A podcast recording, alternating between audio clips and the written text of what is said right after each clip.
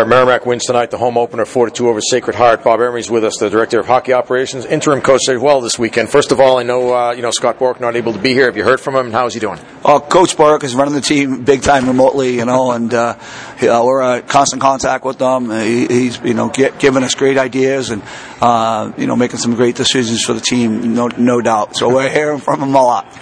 uh, key juncture in the game, maybe late in that second period. no penalties called yet. You guys are down two to one. You get a power play opportunity. Uh, you, you, scored the goal to tie the game, but what, what did you talk about going into that power play to set the tone?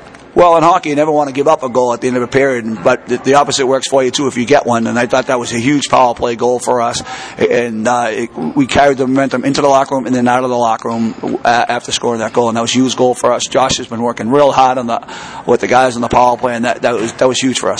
I mean, I asked Max Newton, was it important after the the way things went at Providence for you guys to get a power play goal? And he said, yes. You agree? Yeah, no doubt. You know, uh, we lost a special teams game against Providence, and uh, we wanted to win that tonight. That was one of the keys to the game. And then the third period, you come out and you kind of, you know, that momentum seemed to carry over into the third, third period.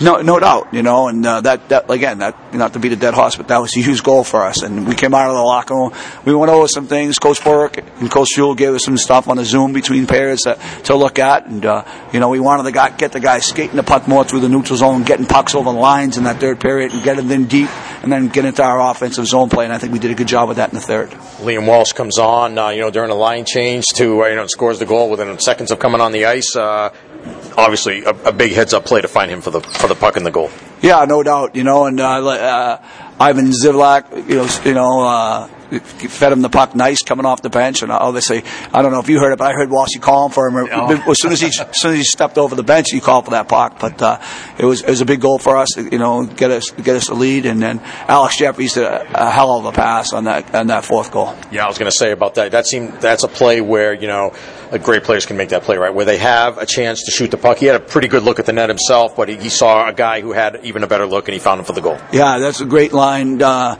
uh, rush goal for sure, and uh, uh, it was a backhand pass too. We all know that's that, that's a hard pass to make, but Alex got some speed. We want to make sure Alex takes the puck wide, and everyone knows who he is, you know. So it's it's hard for him to you know play good every night. But what happens is when you're that when you're a known player, people kind of overplay you and he went to the weak side of the ice, great there, yeah. and he found the open net. You like the way that line's coming together? You got a couple guys who obviously know each other well, and Jandrick and Newton, and now Jefferies with them as well. Pretty good player. Uh, you like the way that line's looking so far? Yeah, I do. Uh, you know, but uh, we we still are a work in progress. That line's playing well. The Welshire line was a key line tonight. You know, but uh, we have a lot to learn still. I have a lot to learn. You know, we have a, a lot to get better at. Uh, you can never play smart enough. You know what I mean? And I thought at times we didn't play smart tonight. You mentioned the Welshire line though. You know, and it seemed like at key junctures, key points in the game, maybe we wouldn't seem like you needed to get the momentum back.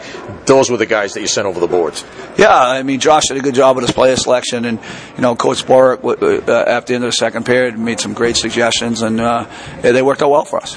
Uh, Zach Borgiel, uh, maybe never bigger than in the third period. I stopped all 12 or 13 shots that he faced and, and kept them off the board so you guys could win the game. Well, I thought his biggest saves were in the second because we had some mental lapses uh, on the on the offensive blue line by some of our forwards and turned into some great scoring chances. But I think that hurt us a little bit. But Zach made a couple of big big saves there. Uh, and yeah, you know, uh, goal is a very important position as we all know in the hockey. And, uh, and when called upon, he came out big for the team and we had Max Newton as the warrior of the game tonight. Maybe fitting that uh, in the first home game of the season, you guys win the game. He has a goal and assist, and he's the, the you know the number one star in the warrior of the game, and also your captain. Well, he's he's been doing a great job as captain. I one of the TV time last night, he did it. He brought the team together, had some great words for the team, and uh, you know, he's the type of guy people will follow for sure. All right, thanks, Bob. We certainly appreciate it. Congratulations on the win, and best of luck out at Colgate next week. All right, thank you.